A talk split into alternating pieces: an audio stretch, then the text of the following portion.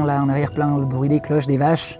Des fois, je dis, on entend le silence des vaches qui mangent, ce qui est toujours agréable pour un paysan. Et puis après, on entend le feu qui crépite. C'est vraiment une ambiance, une atmosphère qui est particulière. Et moi, j'ai toujours été depuis tout petit au bord de la chaudière quand mes parents faisaient du gruyère. J'ai toujours trouvé qu'il y avait une alchimie euh, très particulière. On a du, lait qui est une matière vivante et puis qui, qui, devient solide. On arrive à conserver du lait qui est un produit euh, fragile durant plusieurs mois. Et puis j'ai toujours euh, trouvé ça euh, assez, assez fantastique. On est sur les hauts de Corbière, pas très loin du lac de la Gruyère. Et puis durant la période d'été, du 10 mai à fin septembre, on transforme notre lait sur nos alpages.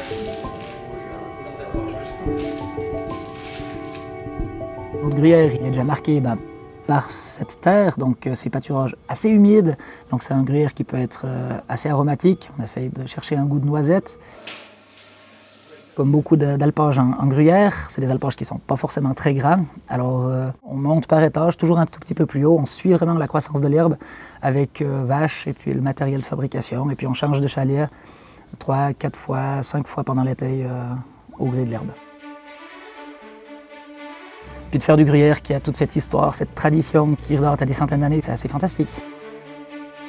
C'est un produit qui est vraiment inscrit dans le terroir. Là. Les vaches, elles mangent Aujourd'hui, l'herbe, ce lait, il est, juste mis dans la chaudière transformée, et puis là, on, on retrouve vraiment ce produit euh, très proche de son milieu.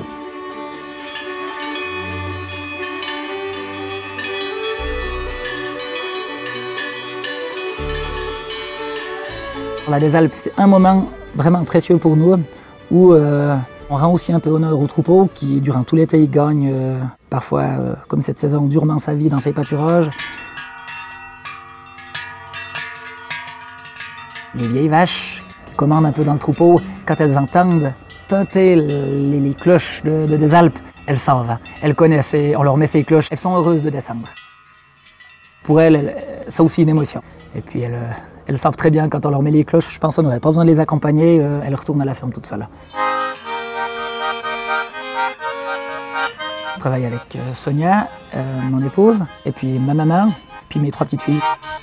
Alors les trois, elles ont déjà euh, vraiment une réaction et puis là, elles sentent aussi ce moment qui est un moment fort émotionnellement pour nous et puis je pense pour elles aussi.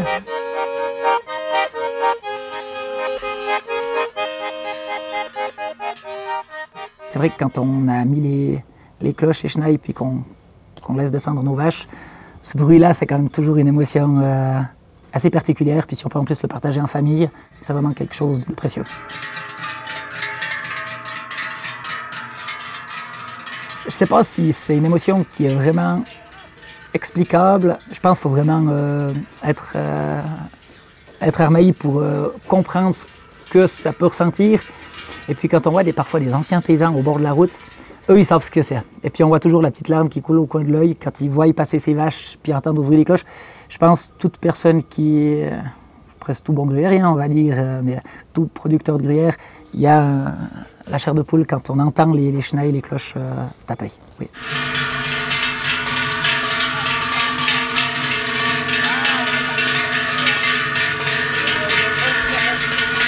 C'est vraiment euh, le moment où on se dit, ben, voilà, on a fait notre saison, on a réussi, le troupeau va bien, est en forme, nos, nos, nos fromages sont à la cave, on a, on a, fini notre saison et puis, et puis voilà, on descend, puis après on fait un peu la fête parce que c'est ça fait du bien. C'est vrai que ces cloches, quand on les entend taper, ça a une sonorité euh, particulière qui, qui, je pense, prend les gens au cœur quand même. Il y a cinq ou six générations de cloches, donc les cloches de mon arrière, arrière, euh, arrière-grand-père. Et puis, c'est là qu'on voit la continuité, que ce soit de la production du produit ou la continuité de la famille. C'est aussi une continuité qu'on retrouve dans nos vaches, où on peut remonter dans nos familles de vaches jusqu'en 1918-1920. La production du gruyère en alpage, elle s'inscrit dans un temps qui est long. Et puis les cloches, c'est vraiment un peu les marqueurs de ce temps-là, où les générations passent doucement, les cloches restent, les familles de vaches souvent restent aussi. Et puis, j'ose espérer que les gestes de fabrication restent aussi. C'est pour ça que ce produit euh, fantastique qu'est le gruyère, notamment le gruyère d'alpage, euh, à une durée si longue. On n'est pas dans un temps rapide, dans un temps court où, les choses sont vite faites. Non, ça s'inscrit vraiment dans cette, euh, dans cette lignée où, où, en fait, cinq générations sur l'histoire du gruyère, c'est pas si long.